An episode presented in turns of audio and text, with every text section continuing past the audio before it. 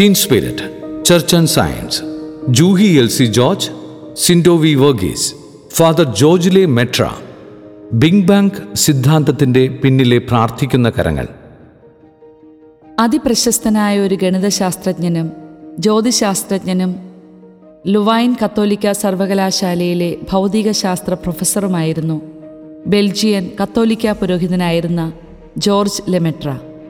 സമീപത്തുള്ള താരാപഥങ്ങളുടെ മാന്യം പ്രപഞ്ചവികാസ സിദ്ധാന്തത്തിലൂടെ വിശദീകരിക്കാമെന്ന് ആദ്യമായി തിരിച്ചറിഞ്ഞത് അദ്ദേഹമാണ്.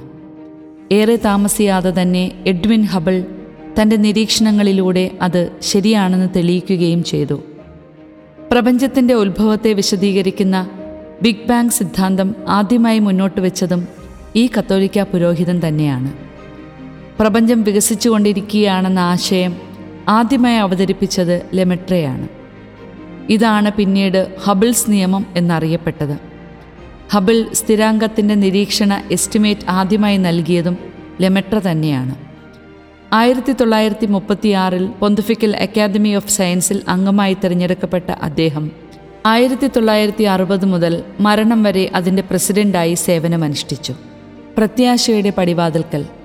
ഇറ്റലിയിലെ ഒരു ടെലിവിഷൻ പ്രവർത്തകൻ ജോൺ ബോൾ രണ്ടാമൻ മാർപ്പാപ്പയുമായി നടത്തിയ അഭിമുഖ സംഭാഷണമാണ് പിന്നീട് പ്രത്യാശയുടെ പടിവാതിൽക്കൽ എന്ന പേരിൽ പുസ്തകമായി പ്രസിദ്ധീകരിച്ചത്.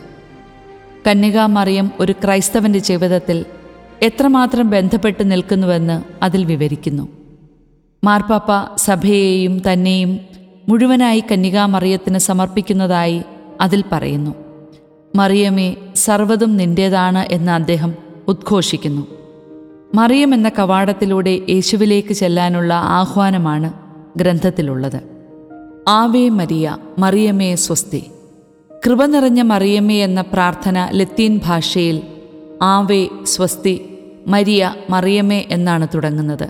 സ്വർഗസ്ഥനായ എന്ന ജപം കഴിഞ്ഞാൽ പിന്നെ ഏറ്റവും പ്രധാനപ്പെട്ടതും ജനകീയവുമായ ഈ പ്രാർത്ഥനയുടെ ഒന്നാം ഭാഗം ബൈബിളിൽ നിന്ന് സ്വീകരിച്ചിട്ടുള്ളതാണ്.